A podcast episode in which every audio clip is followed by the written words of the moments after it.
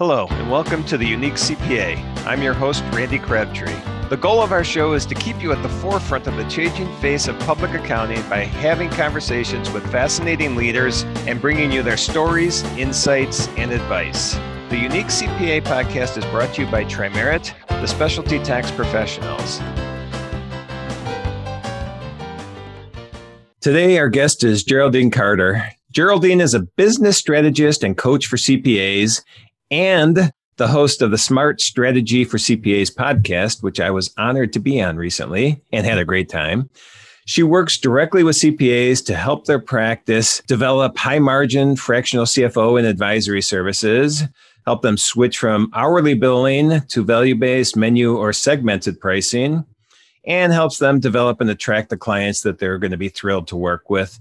Geraldine, welcome to the Unique CPA. Hi, Randy. Thanks so much for having me. I'm happy to be here. Well, I'm happy to be talking with you again. We had a great time when I was on your podcast a week or so ago or a few weeks back. And so, uh, again, I appreciate you having me on. And uh, I'm putting pressure on you. I'm expecting to have as much fun today. So I'm going to take responsibility if we don't, if, if that doesn't happen. But, uh, um, you know, it's it, it should be fun. I enjoy talking with you. So let's let's get into it right away because the stuff you you have to talk about I, I find really intriguing and important and you and I talked and traded emails before we we decided to record this, and and I asked for a few topics you might be interested in discussing, and and you sent me three, and then you I asked which one are you most passionate about, and it happened to be the one I was most intrigued about, so I figured that was a good one to at least start with. And and your topic was titled, and this is I, this is why I find it so intriguing. It was titled "What Eating Kale for Two Weeks." Taught me about the accounting profession. So, how could we not talk about that? So, you want to expand on what that's all about? So, sure. The title is a bit grabby. And as stories go, you know, I made a little bit more than kale for two weeks. But really, what happened was that for 35 years of my life, I was in mild but chronic pain. And it didn't prevent me from doing anything. I still ran marathons and the whole bit. But I was, it was getting worse and worse over time. And after I had my two kids, things just got really bad and I went to my physician. She said, Now is the time we have the talk in capital T's about suppressing your entire immune system because what we don't want is for your joints to fuse. And I was 42. Ooh. And I said, Yeah, I'm not ready for that.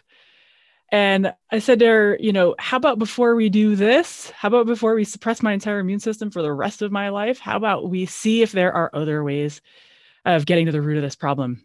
And I'd been having some side conversations simultaneously. And I said to her, Give me six weeks. I'm going to throw the book at this thing. If I can't find any improvement in symptoms after that time, I'll come back and we'll talk about suppressing my immune system. And I went home, basically scrubbed my diet clean down to carrots, kale, coconut cream, cauliflower rice. And after 35 years of being in mild but chronic pain, being on, you know, low dose steroids, you know how long it took for me to notice a difference? How long? Yeah, you you know the answer to this because we had the conversation. But it took 2 weeks. Wow. It took 2 weeks. And I went back to her, you know, 6 weeks later, I was mostly fine. After 4 months I was totally fine and I haven't been on prescription medicine since. And you know, I don't see her anymore and I solved the problem. The point is that sometimes solutions can be right in front of us and entirely obvious, right? But because we get so immersed in our training and we're super intelligent and we want to find complicated solutions and, you know, things eh, follow all the rules that we're taught. And in fairness to my physician, she was practicing inside what she was bound to do by law. But nonetheless, you have to ask yourself the question if that's the case, are we not looking at this problem from perhaps the wrong angle or maybe would some other angles be useful? And what i find with my clients when i onboard them is that in this first session that we have it's four hours long it's designed to make a bunch of progress in a short amount of time. When i ask them if you could have your way with one of your best clients what would you do? And they list off six or eight of the same things every time, you know, entity structure, tax planning and strategy, PPP, ERC, plug the expense leaks, and all the rest. How much money would you save them if you did all those things? And if you could make sure that they did the things that they needed to do and have them rattle off all the numbers, add it up, and time and again, the numbers come down to the same three conservatively 10%, probably 15, and if a few cookies crumble our way, 20, 25%. So significant. Yeah, it's significant. It's not chump change, especially if you're talking about a $3 million business. You know, 20%, you're looking at $600,000. mm-hmm. So I see this time and again with the clients that I that I work with that they're stepping over just you know to take the middle path 15% on behalf of their clients. So you have to ask the question, what's going on in the profession that CPAs and accountants, for some reason, find themselves unable to, or don't have the time to, or are too busy to, or haven't perhaps given themselves permission to, or feel like they're operating outside their lane. What's going on that they're not capturing 15% on behalf of their clients, which also translates to higher fees for them, right? You're talking easily multiple tens, if not hundreds of thousands of dollars a year in fees for the CPA who can help multiple clients recapture this money. So really the story about, you know, the story about eating kale is about are we stepping over? Are we overlooking what is simple and obvious because we're almost too well trained to even see it? Right. So what do we do about it? We know there's a problem then. yeah. Well, what I do about it with my clients, and I work one on one with a very small number of clients so that we can focus on turning the ship that is their business. And what we work on is assessing their client roster, seeing who make great clients for them. Who are those top clients that they can do this level of work for, that they would be able to get these great results for? Because you're not going to get this for all of your clients, certainly not your D ones who are, you know, not cut out for business, let's just say. Mm-hmm. So we find the right clients that we can offer these services to that have trusted relationships you know these may be people that have been clients for 10 or 15 years that you can say look i think we have a better way of working together and i'd like to propose some ideas to you but it would mean some changes in how we work together. Are you open to it? And we set the cpa up my client to have services outlined for that client and we design the service with the outcome in mind right? What are you going to do to recoup $600000 what's that service going to look like? How often do you need to meet? What time of the year do you need to meet? What are the steps you're going to walk them through? What's your process going to look like in order to get those results? And we design for the results. And then we price the service. So, and we'll develop menu pricing and we will position the the service that we want the client to pick as the middle option. Okay. Typically, we'll apply one of two pricing curves within menu pricing. So for your listeners, they all know by now, you know, bronze, silver, gold. But within menu pricing, you can apply either what's called colloquially might as well, which is 1x, 1.5x, 1.75x. That drives the buyer to the most expensive option because they say to themselves, well, if I'm going to do the basic, well, I get so much more in the middle. I might as well do the middle. And then if they're at the middle, then they say, well, I get so much for a little bit more. I might as well do the biggest one. So that drives them to the, the biggest one. Or you can do Goldilocks. Remember, Goldilocks likes the middle of everything, the little the middle bed and the middle porch. So Goldilocks is 1x, 2.2x, and 5x. So the 5x one is really expensive, way out at the end, and it anchors the price high. And so it drives the buyer to the middle option. So depending on what's going on with my client, how we're designing things, we'll strategize the pricing and set them up to have a conversation with their client, given which one, which package we want them to go for. So that's the very short version. I mean, that takes about four to six weeks to get there. But at a high level, it is very doable and it looks pretty much the same for across many CPAs. So you just called that menu pricing, and I've always heard three tier pricing. Is that it sounds like we're talking the same thing with that, yeah, correct? Yeah. Okay. All right, makes sense. And I'm no pricing expert by any means, so so it, it, probably is interchangeable, and I just haven't heard it. So okay, yeah, that makes a lot of sense to me. And I've actually discussed whether we should do that internally, and a lot of our th- stuff is based on value, but that three tier menu type pricing to me makes a lot of sense. So if I do, I know the expert to go talk to. So I appreciate that. So then, what does this look like? The process from the CPA you know we are going to identify the clients we want to work with the, the clients that we can help the most the clients we can't help or don't want to help i guess are we letting them go or how does that work yeah so there are a lot of clients that need to be disengaged And I think CPAs are really feeling this this year with right now 14 month tax season. It's going to be another year maybe before it really gets wrapped up. And there's so much more work to be done than there has ever typically had to be done in a tax season. And CPAs were already overworked and stretched during tax season. And this year it's just been off the hook. And mm. you can see it and you can feel it when you sit inside Facebook groups for CPAs and read the griping and the frustration and the exhaustion. You know, you can kind of you can feel it come off the screen. Most CPAs have way too many clients because when you start out, the way to grow is to say yes to everything.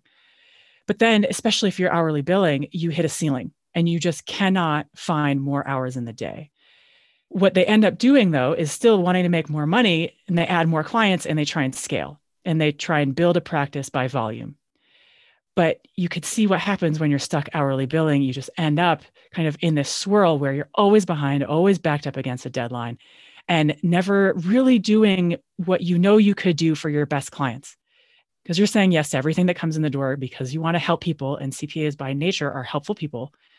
And it ends up that they're just caught in this on the hamster wheel. And the way off the hamster wheel is to get rid of, to disengage the bottom 20% of your clients as quickly as you can because they're keeping you stuck from growing your business. They're categorically in the way of business growth. That's a very scary process mm-hmm. for each of the clients that I work with. They all tell me it's the hardest step of the process. It's even harder than niching. It's scarier than niching.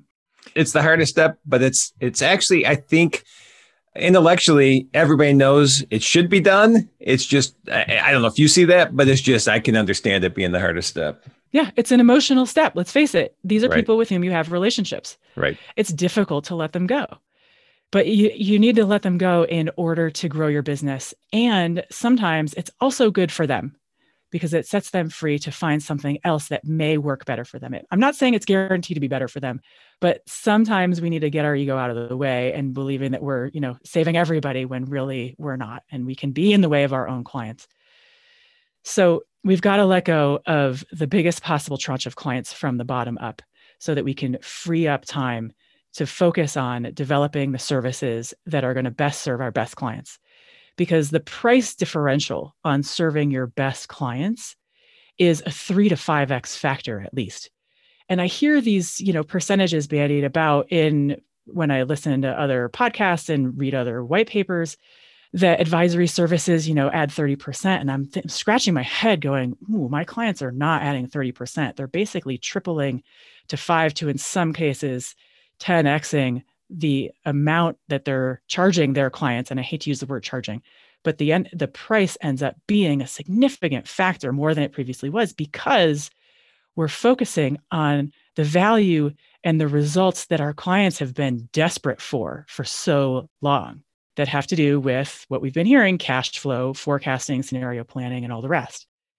That's where the real value is. The monthly write up is I can't believe I'm using this jargon. I'm not a CPA. I should not be allowed. you know, this is like getting the ball to the 40 yard line and spiking a touchdown. It, you are not in the touchdown, like you're not in the end zone. Right. The real value is way down at the end when you can help your clients make better decisions about their cash, about where they're going to invest their cash in order to grow their business, whether or not they should buy the building or lease it, help them get the documentation pulled together that they need to bring to the bank, have conversations with their financial planner, have conversations with their lawyer, you know, quarterbacking those kinds of things. That's where the real value is. So the fees, as Alan Weiss says, fees follow value. So helping my clients shift their focus onto what is most valuable for my best clients, born out of that are much higher fees and a much simpler accounting practice at the end of the day. Right. You're dealing with fewer clients doing the stuff you like, showing the value that you're bringing to them so they see how important it is and you're able to, to generate more fees then. Did I summarize that okay? Yeah. In a nutshell, that is it. All right. All right, nice. And then so so the one thing you just mentioned, and I, I, just heard the word, but I'm not sure in what context is niche. So when they're doing this, is it becoming a niche practice? Are they, you know, are they concentrated now? I love working with dentists, and so I know I can do the best possible work with the dental industry. Am I going to be a niche accountant now? Is that something that you promote? Yeah. So, among the first steps in the process is to find their niche or their specialization. So, let's clarify the difference. So, you can specialize by what you do and you can niche by who you do it for. In terms of who you do it for, is the more obvious path because most CPAs are going to stay doing tax and accounting and they're going to narrow into a certain industry. So, for example, my clients have narrowed into real estate investors and agents. They've narrowed into health and wellness coaches like that. They've narrowed into creatives and narrowed into farming. For example, I have one client who is in South Texas. She knows exactly what her farmers farming 10,000 acres need. They're all ag farmers, they're not cattle ranchers, right? Different sub niche.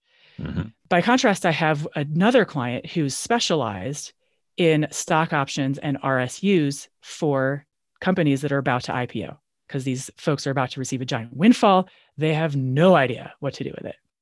So that's a specialty. Most of my clients are going to narrow into a niche. It's more straightforward. It's what they're already doing typically. Yep. Where CPAs can get stuck is thinking that niching into, let's just say, professional services is niche enough.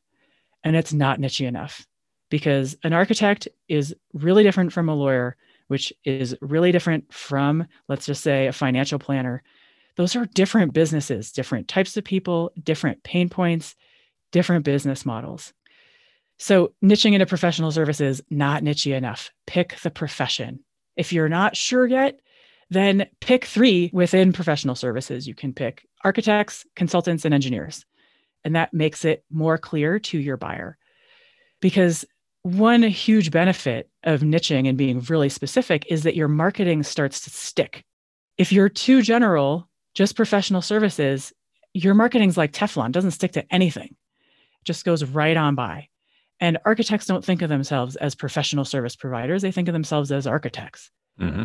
And you'll never get marketing pain points that are painful enough and sticky enough that it's going to attract the right people.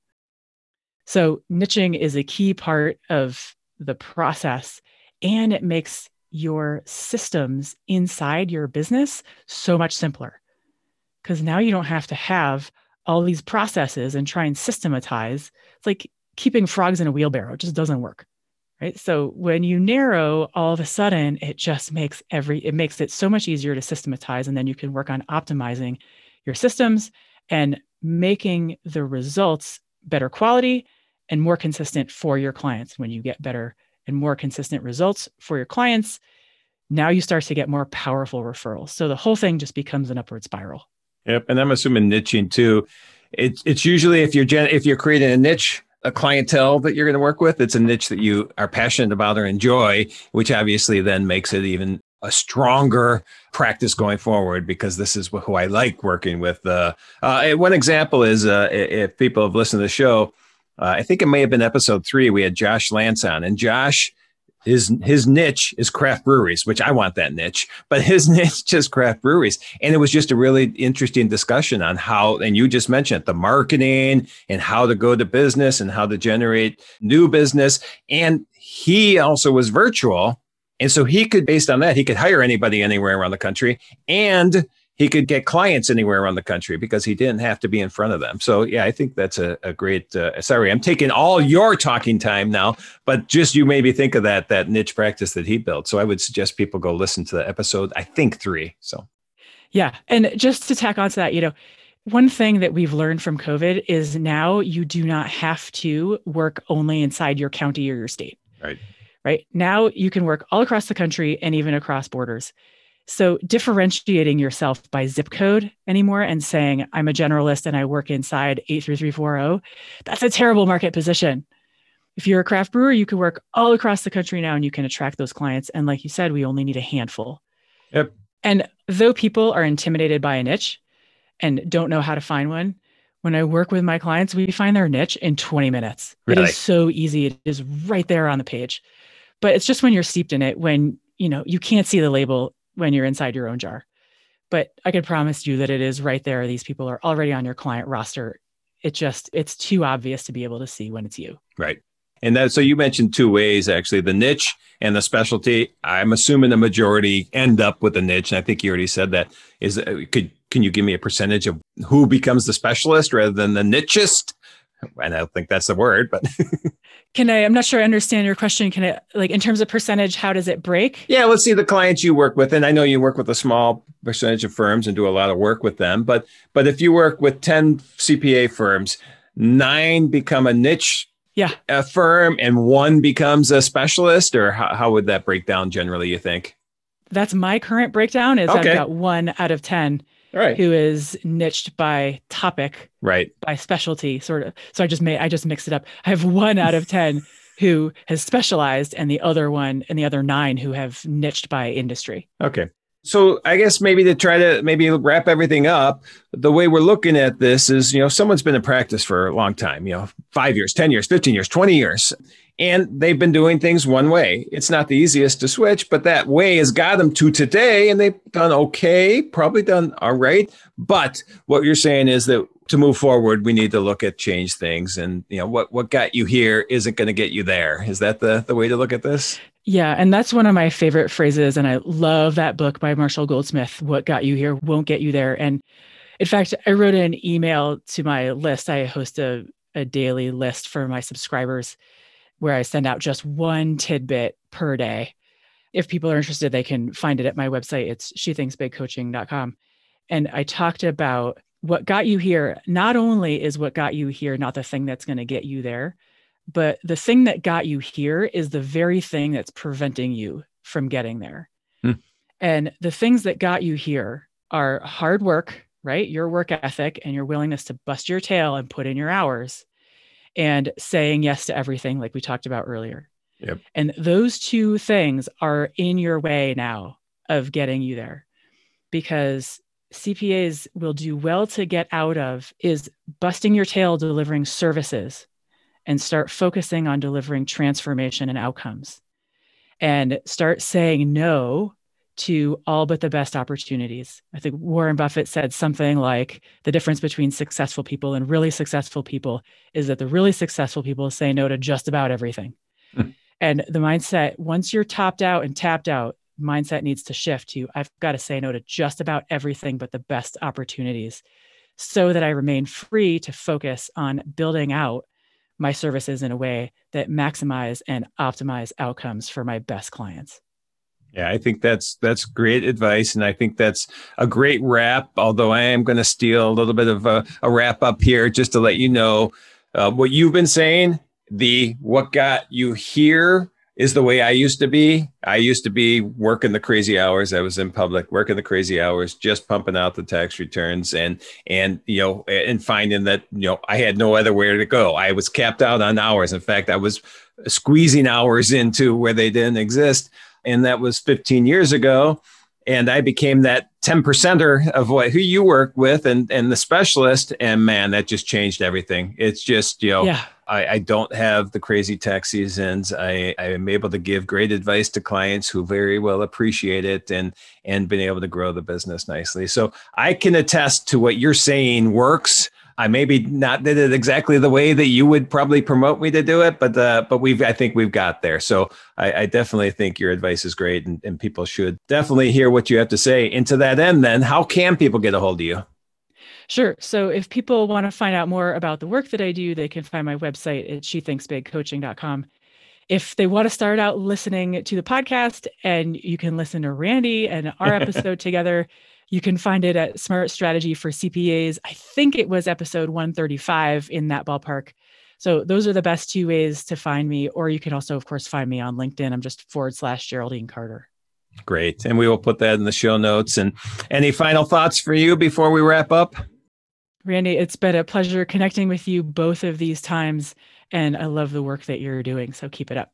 Well, thank you, and and and back at you. I, I, think your your advice is really everybody, and honestly, everybody can learn from that. Whether you're a one person firm or you're a top you know hundred firm in the country, I really think that advice could, could go a long way. So so thank you for for being here. I look forward to talking again someday, and I I want to thank everybody for listening. Thank you for joining us today. And you can find all the links and show notes for today's episode, as well as more about Trimerit at theuniquecpa.com. Remember to subscribe and join us for our next episode where we'll be going beyond compliance into forging new pathways of delivering value to clients, diversifying your revenue streams, and leading edge management techniques and styles.